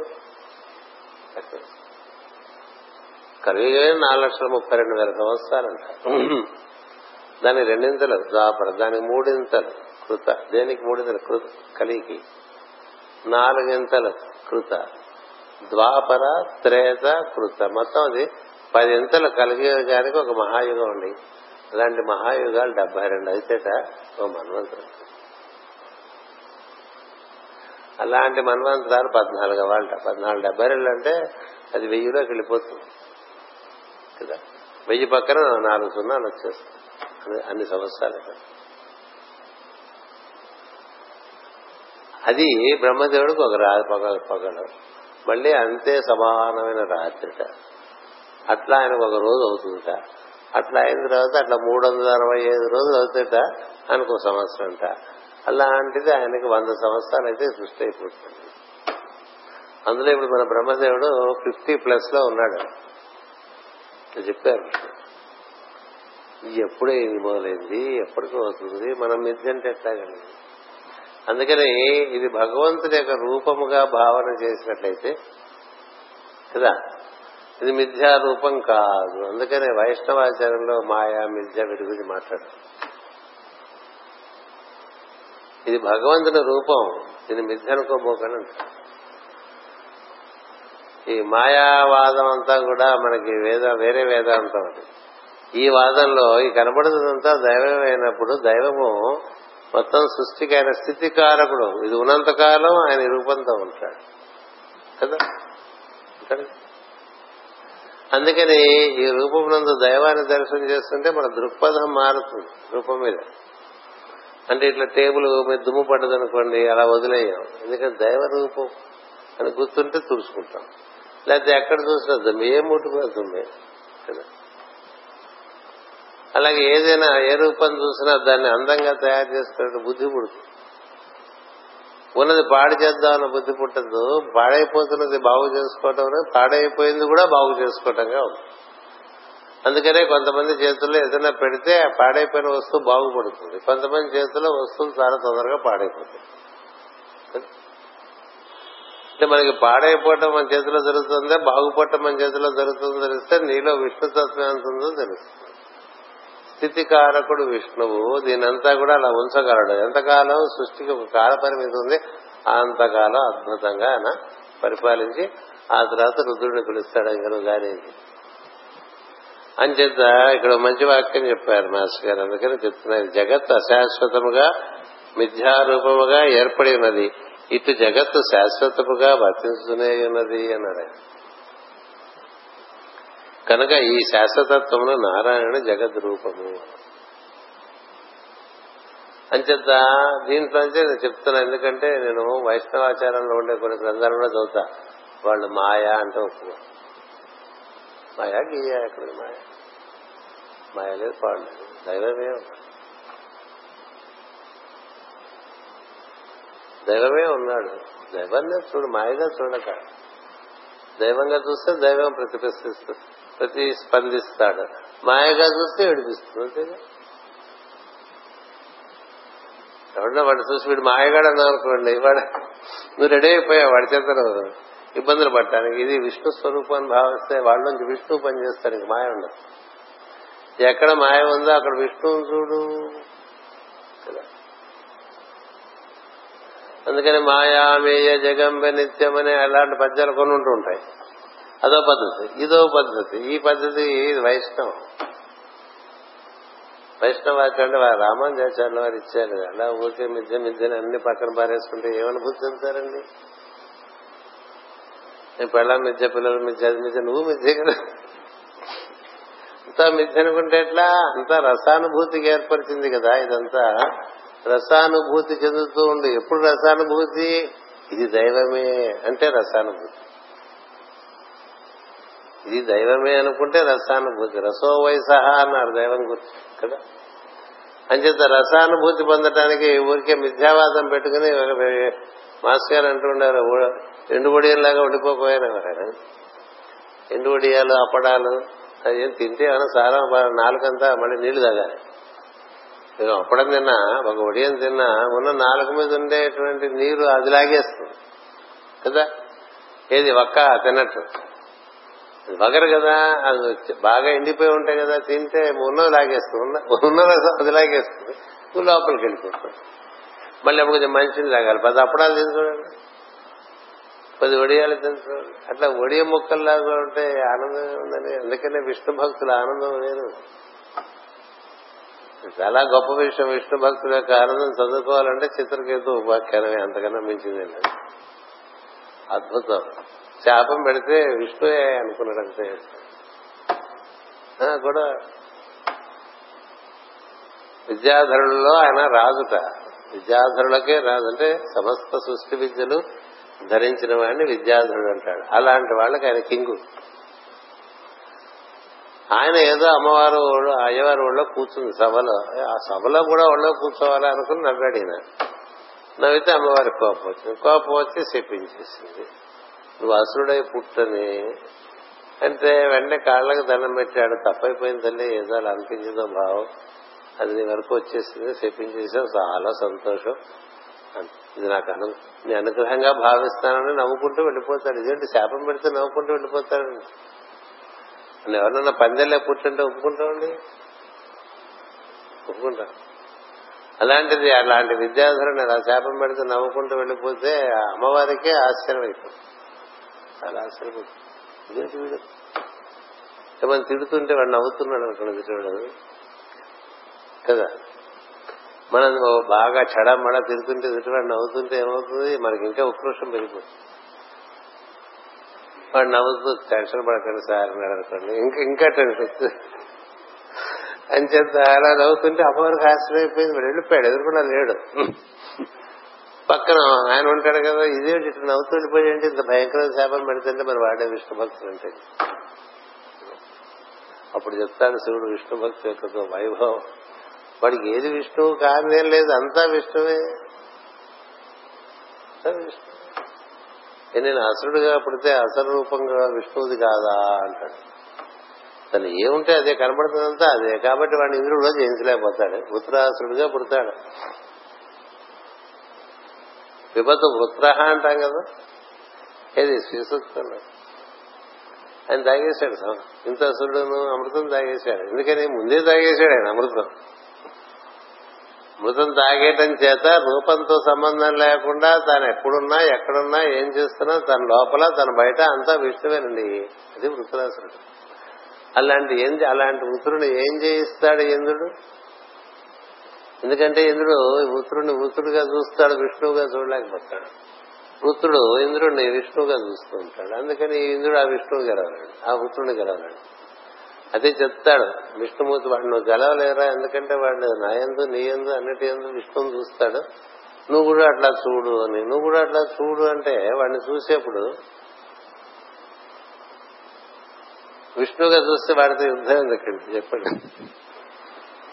వాడి మీద వజ్రాయుధం వేస్తాడు పని చేయదు సరే విష్ణుమూర్తిని ప్రార్థన చేస్తాడు విష్ణువు ప్రత్యక్షం అవుతాడు నీ సుదర్శన చక్రం ఇస్తూ తీసుకోమన్నాడు తీసుకుంటాడు. మళ్ళీ వృత్తుడిని చూస్తాడు. వృత్తుడిని చూస్తే వృత్తుడు చావడు విష్ణువునిగా చూస్తే వృత్తుడు ఒప్పుకుంటాడు. అప్పుడు వృత్తుడే చెప్తాడు విష్ణు ఇంద్రుడికి నన్ను వృత్తుడిగా చూడక నీకు బోధ అందరూ చేసేందుకు ఎక్కట్లేదు నీకు మట్టిబుర్ర అని చేత నువ్వు ఇప్పుడు నా మీద చక్రాయుధం వేద్దాం అనుకుంటున్నావు కదా ఈ లోపల విష్ణువు స్మరించి నన్ను విష్ణువుగా దర్శనం చేసి చక్రం వదిలే నేను. వాడు చెప్పుకున్నారండి ఇంక ఈయనేం గెలిచినట్టండి? ఎందుకు చెప్తున్నానంటే విష్ణు మాయ అనేటువంటిది పెట్టుకోవద్దు విష్ణువే అని పెట్టుకో. మాయా మాయా మాయా అంటా మాయం లేదు అంతా ఆయన లీల అనుకోమంటాడు మాయా అనే పదం తీసి లీల అని పెట్టుకోమంటాడండి అది వైష్ణవ రామానుజాచార్యులు వరిచినటువంటి పెద్ద సులువు. అంతా నీ లీలే స్వామి అంటాడు. ఎవడమన్నా మన మీద కోపంగా ఉన్నాడు భగవంతుడు లీల అనుకోమంటాడు. భగవంతుడు లీల. వాడు ఏదో దొంగలు పడితే ఉంటే నగలన్నీ ఉంచుకుంటూ వెళ్ళిపోతుంటే భగవంతుడు లీలగా చూశారు. ఆయన భక్తులు ఎవరు? వైష్ణవులు. వాడు ఒక పక్క తీసేసుకున్నట్ట రెండో పక్క చెవికుండేటువంటిది లోలాకు తీసుకోలేకపోయాడని ఇటు తిరుగుతుంది. తిరిగితే అమ్మాయి ఇప్పుడు లేస్తుందని వాడు పారిపోతే వాడు బాధపడదుట. రెండో లోలాకు కూడా ఇద్దామని ఇటు తిరిగాను వాడికి అర్థం కాకుండా పాప వెళ్ళిపోయాడు ఈ లో ఈ లోలాకు వాడికి దక్కలేదు కదా దక్కకపోవటం వల్ల వాడు ఏం అవస్థ పడుతున్నాడో అంటుందండి మనకి అన్న మనకి. మనకి ఒకటనే దక్కిందని సంతోషించే టైప్ మనం. మరి అలాంటి వాళ్ళకి విష్ణు అంటే వాళ్ళ కష్టం వచ్చినా విష్ణువేనండి నష్టం వచ్చినా విష్ణువేనండి ఏం వచ్చినా విష్ణువే జబ్బు వచ్చినా విష్ణువే ఇంకా మరి ఏం చేస్తారు చెప్పండి వాడిని చూడండి వీడు ఈజ్ ఇన్కారిజిబుల్ అంటూ ఉంటాం ఇంగ్లీష్ ఇంకా వీడు బాగుపడడానికి కదా. ఇంకా వాడిని ఎవరు పాడు చేయలేరండి అలా దారైపోతాడు అది విష్ణు భక్తుడు మరి అంచేత ఈ విద్యా స్వరూపానికి ఒక చిన్న వాక్యం అక్కడ రాసి పడేసారు ఎవరికి అర్థమైతే వాడికి అర్థమవుతుంది మిగతా అర్థం కాకపోతే ఇప్పుడు నష్టం లేదు ఎవడో చెప్పుకుంటాడని ధీమా ఉంటుంది. ఋషులకి ఏంటంటే వాళ్ళు రాసి పారేస్తారు అయ్యో ఇది అందరికీ అర్థమవుతుందో అర్థం కాదని వరి కాదు. ఎవడో వచ్చి చెప్తాడులే అని. అట్లా ఆయన వచ్చి చెప్పారు మాస్టర్ గారు అట్లా బ్రాకెట్లు పెట్టించారు అది మనకి మనకి హక్కుందా పడుతుందా? అదేదో మన కంట పడేది మేధస్సులోకి వెళ్ళి మనకి అది విసుకుంటే ఇలా చెప్పుకో చెప్పుకునే మర్చిపోతాం కదా. అంచేత ఇంద్రుడు ఈ విధంగా విష్ణు రూపాన్ని దర్శనం చేస్తుంటాడేది ఈ విశ్వమునే విష్ణు రూపంగా దర్శనం చేస్తూ ఉంటాడు. అలా చేస్తున్నటువంటి చేత ఇంద్రుడి చేత ఈ సృష్టి అంతా పరిరక్షింపబడుతుంది. అంటే నిజంగా రక్షిస్తున్నవాడు ఎవడు? ఉపేంద్రుడే ఆయన పేరు ఉపేంద్రుడు.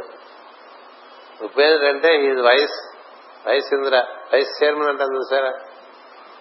వైస్ చైర్మన్ పేరే తప్ప ఎప్పుడు ఈ వైస్ చైర్మన్ పని చేస్తుంటాడు చైర్మన్ పాప ఎప్పుడు ఎప్పుడు ఉపేంద్రుడు అవసరం ఇంద్రుడికి పడుతూ ఉంటుంది కదా పురాణాల్లో చూస్తాం కదా ఎందుకంటే మర్చిపోతాడు. మర్చిపోవటం వల్ల ఇబ్బందిలో పడతాడు. ఇబ్బందిలో పడితే ఈయన వచ్చి చేసేస్తూ ఉంటాడు. అంచేత ఆ విధంగా ఇంద్రుని స్తోత్రం మనకి ఏం చెప్తుందంటే ఈ కనపడేదంతా విష్ణువే అని భావం చేయడం నేర్చుకోండి దాన్ని. అది విష్ణు రూపం అయినప్పుడు దాంతో మీరు అది ఎంత దాని ఎంత మనం శ్రద్ధగా ఉండాలో మనం ఒకసారి దైవము అనుకున్నప్పుడు దాని ఎంత మనకు దైవమునందుకు మనకు ఆసక్తి ఉంది కాబట్టి శ్రద్ధ జరుగుతుంది. భార్య ఎందు భర్త దైవం చూశాడు అనుకోండి భార్య ఎందు శ్రద్ధ కలుగుతుంది అలాగే భర్త ఎందు భార్య దైవం చూశాడనుకోండి భర్త ఎందు శ్రద్ధ కలుగుతుంది. ఒకరి ఎందు ఒకరి శ్రద్ధ కలగడం ఇది ఒక్కటే మాట. ఎందుకని అక్కడ ఉన్నది విష్ణువే నిజానికి సత్యం అది. వ్యాప్తి చెంది ఉన్నటువంటి దైవము అతడే. ఆ రూపంగా కూడా అతనే ఉన్నాడు. సో వీడికి నేను చేయాల్సిందో చేస్తూ ఉంటాను. నందో రాజా భవిష్యత్తు అనుకుంటూ ఉంటాయి అంచేత ఈ విష్ణు భక్తులకి ఈ విధంగా ఒక మార్గం ఒకటి సుగమమై ఉంటుందని తెలుస్తోంది. అటుపైన ఋత్విక్కుల భార్య నిట్టనేది ఋత్విక్కులు ఏం చెప్పారు? నేను ఎప్పుడు ఇది అనిత అంతటా చూస్తూనే ఉంటామని చెప్పారు వాళ్ళు.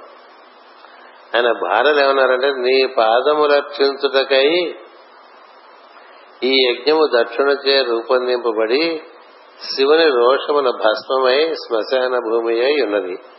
ఇందలి ఉత్సవమే సద్దుమడిగిపోయినది దానిని నీవు పద్మపత్ర నేత్రములతో చూచినచో మరణ పవిత్రమై వెలుగొందును. అంటే ఋత్వికుల భార్యలకు ఆ యజ్ఞం మళ్ళీ చక్కగా వైభవంగా జరగాలనేటువంటి ఒక భావన. ఎందుకంటే అంతా కాలిపోయింది? కదా?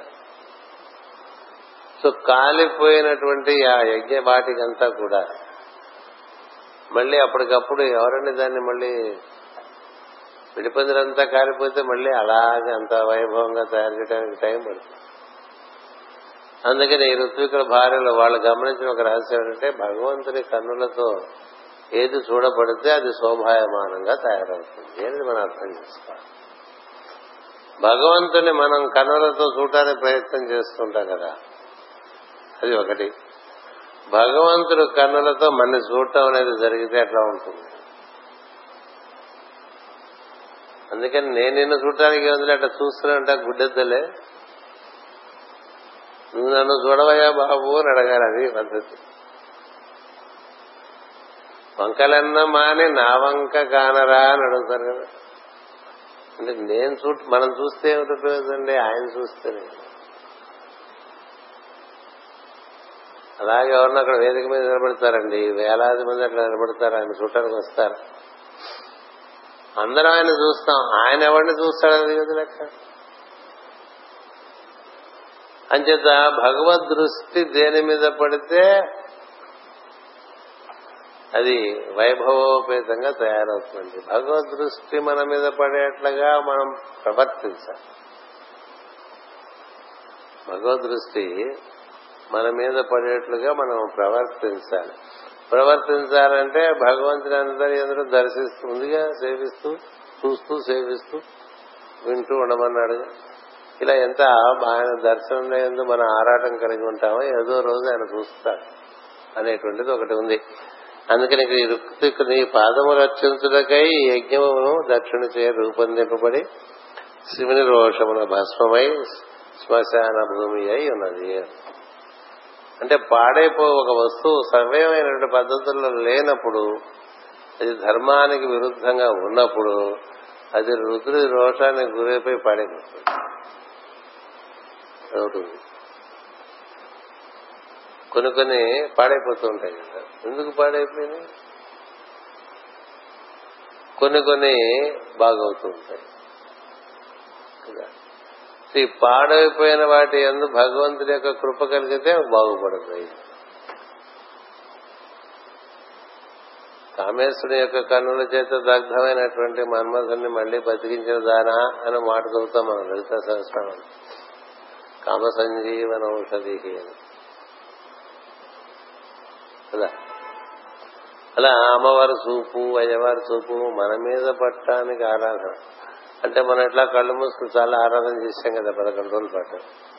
అంటే మనం ఏదో చూడటానికి ప్రయత్నం చేస్తుంటాం అలా కాదు చేయాలి ఆరాధన. వాళ్ళు మనని చూస్తున్నట్టుగా ఆరాధన. ఎలా ఉంటుంది? కన్నులు వాళ్ళ కన్నుల్లోంచి మనని చూస్తున్నారు. అలా అది పద్మపత్ర విశాలాక్ష అంటూ ఉంటారు కదా. పద్మపత్ర విశాలాక్షి అంటే పెద్ద కనులు బాగా తెరుచుకున్నటువంటి కనులు మన పక్కే చూస్తున్నట్టుగా అటు గుడ్లురుకుతున్నట్టుగా కాకుండా నవ్వుతూ చూస్తున్నట్టుగా ఆమె మన పక్క చూసి చిరునవ్వుతో చూస్తున్నట్లుగా భావన చేస్తూ మనం ఆరాధన చేశాము. అది ఇక్కడ వృత్తికుల భార్యలు చెప్పేటువంటి ఒక రహస్యం. అలా నువ్వు ఒక్కసారి వాటి పక్క అంటే కాలిపోయిన వాటి పక్క చూస్తేనే అవన్నీ శోభాయమానంగా అయిపోతాయి. మరి జీవుల పక్క చూస్తే వాళ్ళు ఎంత కదా? అంచేత నీ పద్మపత్ర నేత్రములతో సూచిన సో మరల పవిత్రమై వెలుగొందును అన్నారు.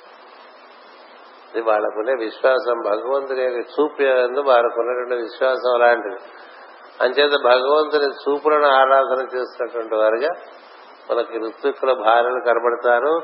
భగవంతుని చూపుల యొక్క వైభవం తెలిసినటువంటి వారుగా ఋత్విక్కుల భార్యలు కనిపిస్తారు. మనం కూడా ఆరాధన చేసేప్పుడు ఈ సులువును తీసుకోవాలి. అందుకని కన్నులలో తెరిచి చూస్తున్నట్టుగా. పాండురంగ స్వామి అంటే మనకి పండరీపురం వెళ్తే అక్కడ పాండురంగ నిలబెట్టి కళ్ళు మూసుకుని ఒకసారి ఒకసారి దేవుని కన్నులు చూసి కన్నులు మూసుకోమంటారు. ఎందుకంటే అక్కడ కళ్ళు మూసుకునే ఉంటాయండి గుడ్లు మూసుకున్న కళ్ళే ఉంటాయి. కన్నులు మూసుకున్నప్పుడు మళ్ళీ కన్నులు మన ఆ కన్నులు చూసి మీరు కన్నులు మూసు ముందేం చేస్తారంటే పాదాలు ముట్టుకోమంటారు. ముట్టుకోమంటారు.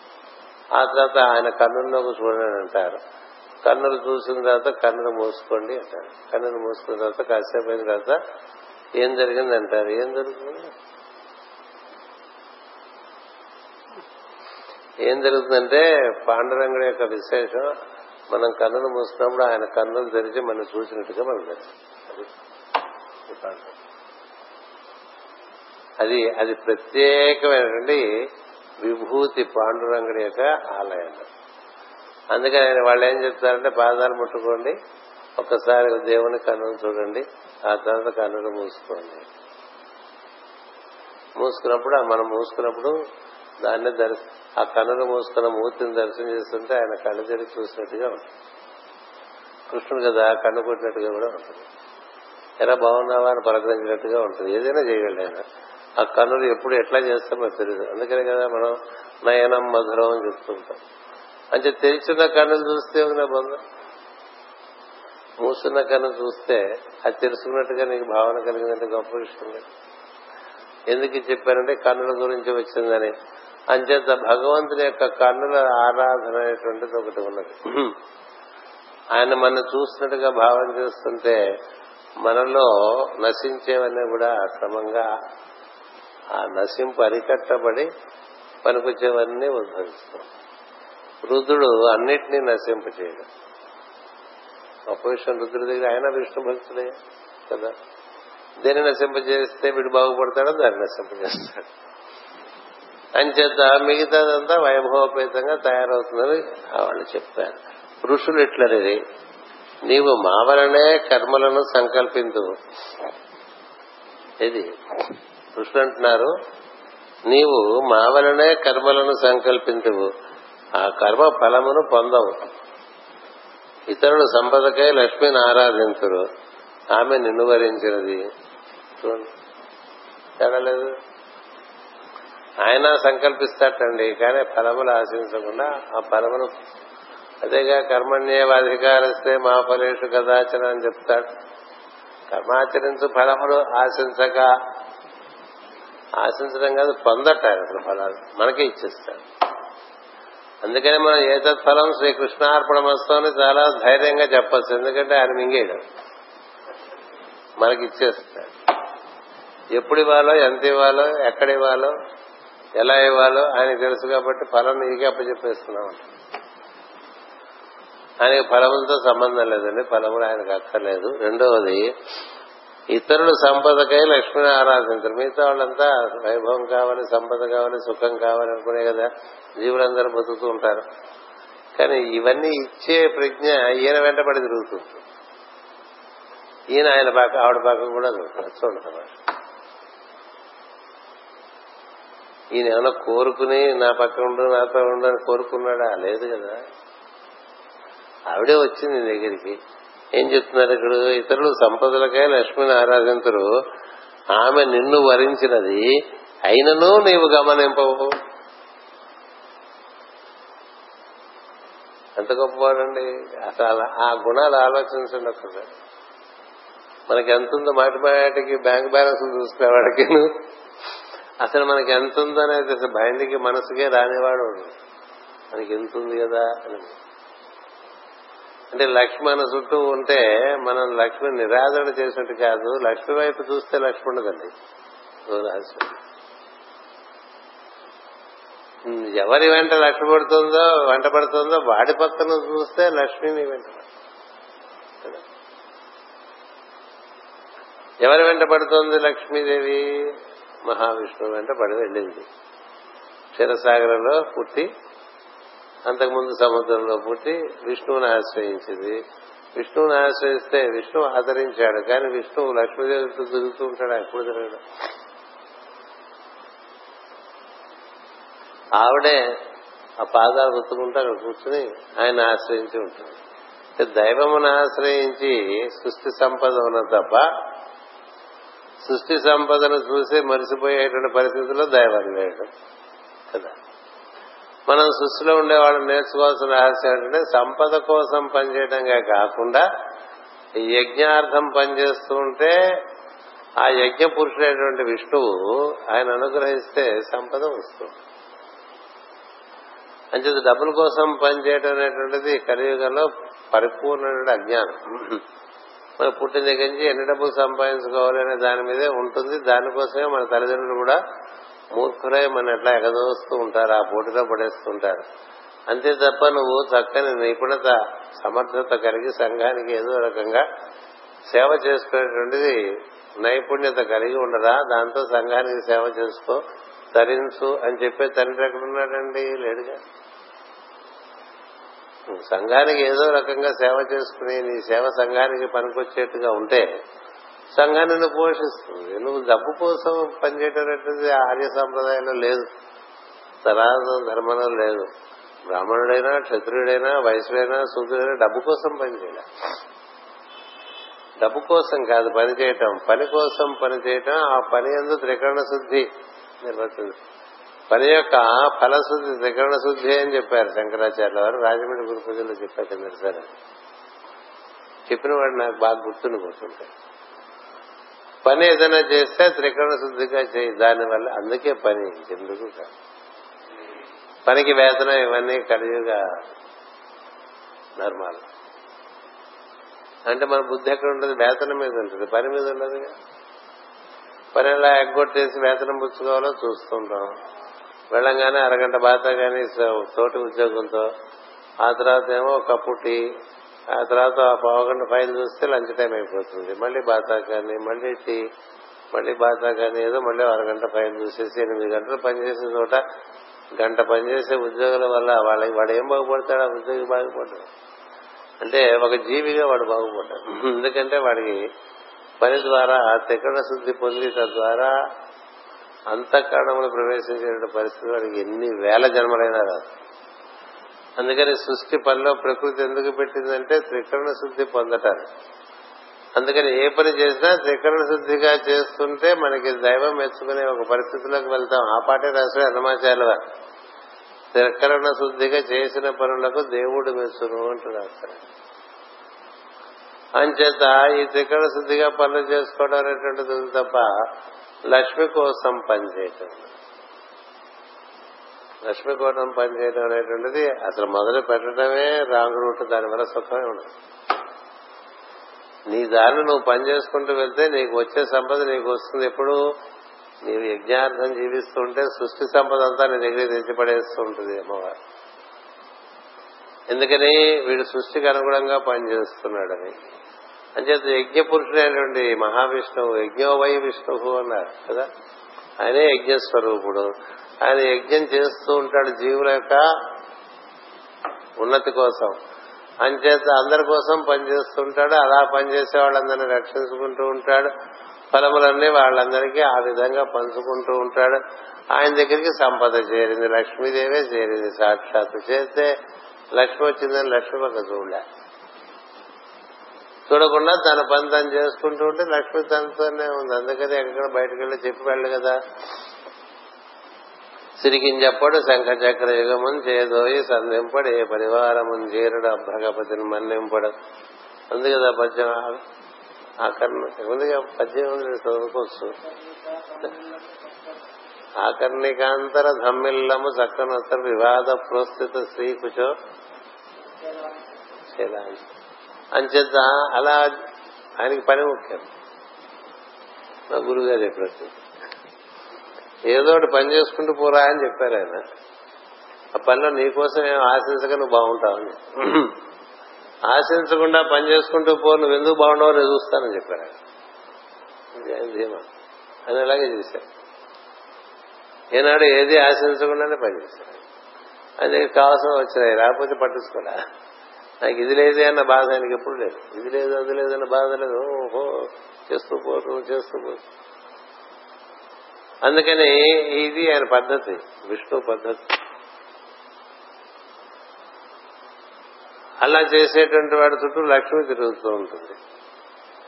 లక్ష్మి తన చుట్టూ తిరుగుతుంది అనేటువంటి భావన నీకు లేదు అని చెప్తున్నాడు. అయినను నీవు గమనింపవు. నీ నడవడిని గూర్చి ఏమని పొగడేదము అన్నాడు. వీళ్ళు ఋషులు. మాకు సంకల్పాలు వస్తుంటే మేము నిర్వర్తిస్తూ ఉంటాం కానీ మీకు నాకు మీకు మాకు తేడా ఉందని చెప్పిస్తాను ఏంటంటే నీకు బొత్తిగా పరాసక్తి లేదు. మాకు ఫలాసక్తి లేదు వస్తే తీసుకుంటాం. కృష్ణుడు కూడా ఫలాసక్తి లేదు ఏదో ఆశ్రమం కట్టించుకుంటారు గురువులు శిష్యులు పోషించుకుంటుంటారు ఏదో తప్పతే ఉంటుంది కదా ఏదో అందిన ఫలములు ఎదురుచ్చా? లాభ సంతుష్టం అని అందిన దానితో తృప్తిపడి భగవత్ సేవ చేసుకునేటువంటి వాళ్ళు భక్తులు. ఈయన ఈయన అసలు ఫలమును పొందడు. అది మీకు నాకు మీకు మాకు తేడా. మీకు మాకు తేడా ఋషులకి దేవుడికి తేడా ఒకటి ఉందని చెప్పేశారు ఋషులు. ఏమిటంటే ఋషులు ఫలములు ఆశించరు కానీ వస్తే పొందుతారు. ఫలములు ఆశించరు కానీ ఆ ఫలములు సమయమైన మార్గంలో వస్తే వాటిని సద్వినియోగం చేయడానికి వాళ్ళు అంగీకరిస్తారు. దైవం అది కూడా ఒకటి ఈ వీళ్ళ వీళ్ళ చుట్టూ లక్ష్మీదేవి తిరగదుగా? తిరుగుతున్నా నువ్వు గమనించవు. ఈ రెండు నీకు మాకు డిఫరెన్స్ అని చెప్పేశారు దానికి మాస్టర్ గారు వివరణ ఇచ్చారు. నీ మా వలన నీవును కర్మలను సంకల్పించవు కానీ వాని ఫలములను పొందవు అనగా విష్ణు నీ విశ్వం మొత్తమును విష్ణు ఈ విశ్వం మొత్తమును సంకల్పించును. అందు పుట్టిన బ్రహ్మాదులు తమ తమ పనులు చేయుటకు సంకల్పించును. విష్ణుని పని అని చేసినచో దాని సాధక బాధకములు వారిని అంటావు ఇది భగవంతుని పని అని చేసుకున్నాం అనుకోండి. దాని సాధక బాధకాలు వాళ్ళకి అంటావు విష్ణు కన్నా వేరుగా సొంత పనులు చేసుకున్నచో బాధ్యత వారిదే చిక్కుపడదు అట్లే జీవులు తమ నిత్య జీవితం జీవితమందుని పనులను భగవంతులోని భగవంతుని సృష్టిలోని పనులుగా తెలిసినచో వాని ఫలములు వారికి అంటవు. సొంత సంకల్పములతో పనులను సృష్టించుకొని చేసినచో సంసార బాధలను పొందుదురు అని చెప్పారు. తన కోసం చేసుకునేది అది ఇలా తీసుకెళ్ళి ఎందులోనో వెనకబెట్టేసి. ఇది దైవం నాకు అందించిన పని నేను చేస్తుంటాను ఒక్కొక్కడికి ఒక్కొక్క ఉద్యోగం ఇస్తాడు. దేవుడికి ఉద్యోగం చేసుకోవాలి. అంతేగాని ఈ ఉద్యోగం నుంచి మనం ఎలా ప్రమోషన్ తెచ్చుకోవాలి? ఇందులో ఏమైనా లంచాలు దొరుకుతాయా? ఇలాంటివన్నీ ఆలోచించాలి. నాన్నగారికి ఉద్యోగం వస్తే ఇది రావుడు ఇచ్చిన ఉద్యోగం అనుకున్నారు. ఆయన రావుడు ఇచ్చిన ఉద్యోగంగానే చేశారు ఆయన.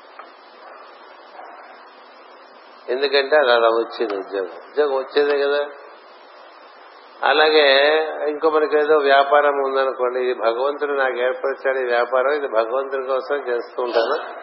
భగవత్పరంగా చేస్తూ ఉంటాను ధర్మంగా చేస్తూ ఉంటాను అనుకున్నావు అనుకో అందులో సాధక బాధకాలు నిన్ను మింగవు రాత్రి అది నిన్ను మింగేస్తూ ఉంటుంది. ఎంతమంది వ్యాపారులు ఇరుక్కుపోలేదు? దేనికి టైం ఉండదు వాళ్ళకి బిజినెస్ అట్లాగే ప్రొఫెషన్స్. ప్రొఫెషన్ భగవంతుడు అనుకుంటే మన బంధించదు ప్రొఫెషన్ మంది కదా మనం దాన్ని పెంచుకోవాలి కదా అనుకుంటే అది మన బాగా పెంచుకొని మనకి లుంగలు చుట్టేస్తుంది అంచేత ఇదంతా దైవందే. మనకి we're interested with divine things. భగవంతుని యొక్క వస్తువులు మన మీద విశ్వాసము చేత మనకు అప్పచెప్పాడని తెలిసినటువంటి వాడు ధర్మకర్త అండి. ధర్మకర్త అంటే ట్రస్టీ అంటూ ఉంటాం కదా. వాటి పని అంటే మామూలుగా ట్రస్ట్ వదిలేండి మామూలుగా మన జీవితమే ఒక ట్రస్టీషిప్. మనకి ఈ శరీరం భగవంతుడు అప్పచెప్పాడు దీన్ని జాగ్రత్తగా చూసుకోవాలి. మనకి ఈ తల్లిదండ్రులు ఏర్పరిచాడు మనకి అన్నదమ్ములను ఏర్పరిచాడు మనకి ఈ మిత్రులను ఏర్పరిచాడు ఈ సంఘాన్ని ఏర్పరిచాడు. అందరి ఎందు భగవంతుని దర్శనం చేస్తూ వారి ఎందు మన కర్తవ్యం నిర్వర్తించడమే. నాకు ఈ రూపంలో భార్య రూపంలో భగవంతుడు అందించిన వస్తువు. వస్తువు అంటే ఉన్నది అని అర్థం. చెప్పు గుర్తుపెట్టుకుని ఆర్టికల్ అని కాదు.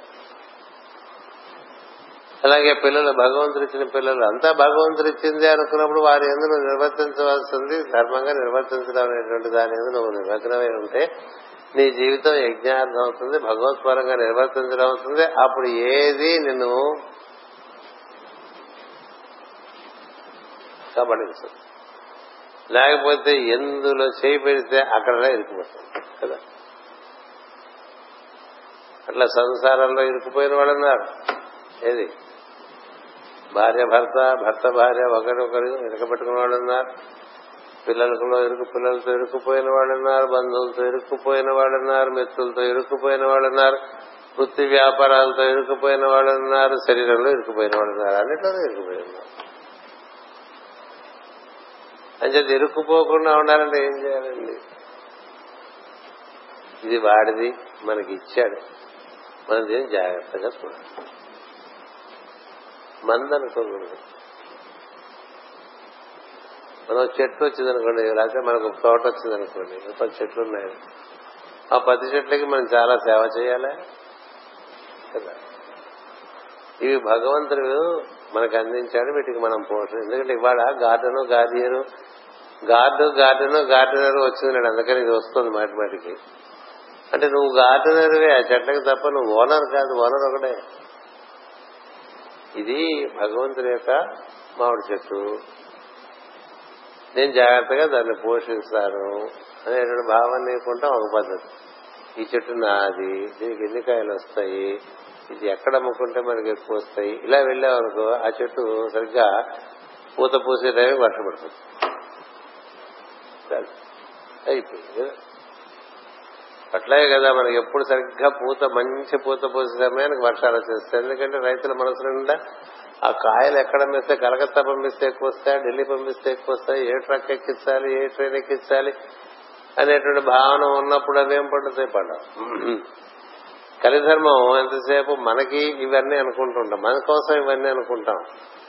సృష్టి ధర్మం ఇవన్నీ భగవంతుని భగవంతుని సేవకునిగా భగవంతుని యొక్క ప్రతినిధిగా ఒక ధర్మకర్తగా వీటిని నిర్వర్తిస్తాను అనుకోవాలండి. నా అది అనుకున్నాడో తిన్నాడే. ఇదేది లేదు. అంతా వాడిదే. వాడి కోసమే నువ్వు నువ్వు ఉన్నావు అనుకో నీకు వాడితో ఉన్నటువంటి అనుభూతి ఉంటుంది నీ చుట్టూ ఉండేవి కూడా నీకు అనుభూతినే ఇస్తాయి. అలాగపోతే ప్రతి సమస్య ఏది ముట్టుకుంటే అది సమస్య. ఎందుకని దృష్టి ఇది దైవముది అనేటువంటిది లేకపోవటం వల్ల ఈ సులువు ఒకటి ఇక్కడ మనకి ఆవిష్కరణ చేస్తున్నారు మాస్టర్ గారు. అంచేత ఇంతటితో మనం ఋషుల మాటలు ఋషుల మాటలు ఋషిపత్తుల మాటలు ఇంద్రుడి మాటలు ఇవాళ విన్నామండి. పై తరగతిలో ఇంకో ముగ్గురు మాటలు వింటాం. దాంతో మనకి వీళ్ళ యొక్క స్థుతి అయిపోతుంది. ఆ తర్వాత ధ్రువోపాఖ్యానం చెప్పుకోవాలా వద్ద? మనంతా కలిసి ఆలోచించుకుందాం. ఎందుకంటే తొమ్మిది తరగతులు ధ్రువోపాఖ్యానం చెప్పారు. అవి క్యాసెట్లలో ఉన్నాయి. మేము వినేస్తాం వేస్తారంటే ముందుకెళ్ళిపోతాం. లేదు మళ్ళీ చెప్పండి అంటే చెప్పేస్తాను. అంతా బాగవుతాయి అంచేత ఈ ఋషిపత్తులు ఒక రకంగా కన్నులు ఇంద్రుడు విశ్వరూపం. ఋషులు సంకల్పములు. ఇక్కడే భగవద్గీతలో కూడా కృష్ణ ఆరోగ్యంలో క్లియర్గా చెప్పేస్తాడు. నువ్వు యోగం చేద్దాం అనుకుంటే రెండు పక్కల కత్తరేసేసుకోమన్నాడు ఆయన. ఏమిటి ఇట్లా నీకు సంకల్పాలు వస్తుంటాయి కదా పక్కన పడి. కర్తవ్యాలు వస్తాయి అంత నిర్వర్తిస్తాయి కర్తవ్యమే తప్ప సంకల్పాలు వద్దురా నీకు నేను ఆల్రెడీ సంకల్పించేశాను. నేను చేసిన సంకల్పంలో భాగంగా మీరందరూ వచ్చారు కాబట్టి మళ్ళీ మీరు ప్రత్యేకంగా సంకల్పం అక్కల. నీకు ఆ శ్రమ కల అంచేత సంకల్పాలు కత్తిరించేమన్నాడు? నహ్య సంకల్ప సంజ సంకల్పో అన్నాడు. నహ్య సంజస్త సంకల్పో యోగి భవతి అంటే సంకల్పములు సంజసించని వాడు యోగి కాలేడు. ఒకటి. రెండోది అనాశ్రిత కర్మఫలం అన్నాడు. అంటే కర్మఫలమున ఆశ్రయించినటువంటి బుద్ధి. అంటే పని చేయడానికి కారణం లేదండి. వచ్చిన కర్తవ్యాన్ని నిర్వర్తించడమే. ఆ చేస్తున్న దాంట్లోంచి ఫలాలు వస్తున్నాయే అవి ఆశించడం ఈ రెండు ఉన్నవాడికి అటు కత్తరే వాడుట తేలిపోతాడు పైకి. ఇది పట్టుకున్నా మునిగిపోతాడు ఇది పట్టుకున్నా అంటే సంకల్పాన్ని పట్టుకున్నా సొంత సంకల్పం ముంచేస్తుంది. ఫలాలు పట్టుకున్నా ముంచేస్తుంది. అందుకని ఇక్కడ ఏం చెప్తున్నారు ఋషులు? ఈ రెండు లేని వాడి దగ్గరికి లక్ష్మి చేరుతుంది. అంచేత అప్పుడు లక్ష్మి పక్క చూడక అది కూడా అది మరి ఫలాసక్తి అవుతుంది కదా. మస్తు గారికి వాళ్ళ గురువు గారు వాక్యం రచించారు నువ్వు ఏం చేయటం వల్ల నిన్ను చాలా మంది అనుసరిస్తున్నారో అది చేయటం మానేయకని చెప్తారు. నువ్వు ఏం చేయటం వల్ల పది మంది నిన్ను అనుసరిస్తున్నారో నువ్వు అది మానేసావు అనుకో అది చూసి నిన్ను అనుసరిస్తున్నారు తప్ప లేకపోతే నిన్ను ఎందుకు అనుసరిస్తారు? కదా? మనం మంచి పని చేస్తుంటే అది చూసి మన దగ్గర పది మంది చేరారనుకోండి. చేరితే మనం ఆ పది మంది మనం మానేస్తే వాళ్ళు వెళ్ళిపోతారు కదా? అని అంచేత సొంత సంకల్పం లేకుండా ఫలములందు ఆశ లేకుండా జీవిస్తే నువ్వు దక్కుతావు లక్ష్మి కూడా దక్కుతుంది. నువ్వు ఆ లక్ష్మి పక్క కూడా చూడనటువంటి వాడు కదా. నీకు మాకు ఆ విధంగా చాలా వ్యత్యాసం ఉన్నది. అంచేత మేము ఎప్పుడు మిమ్మల్ని నువ్వే మాకు మార్గదర్శకం నువ్వే మాకు ఆరాధ్య దైవం అని చెప్పుకున్నారండి ఋషులు. ఎప్పుడు వాళ్ళకి ఏదైనా ప్రమాణం కావాలనుకుంటే ఆయనే ప్రమాణం. వాసుదేవ వాసుదేవుడే ప్రమాణం అంటారు.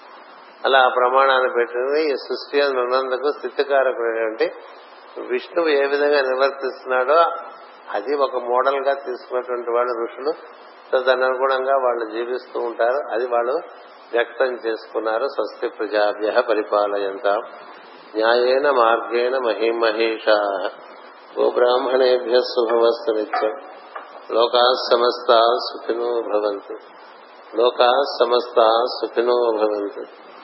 లోకా సమస్త సుఖినో భవంతు. ఓం శాంతి శాంతి శాంతి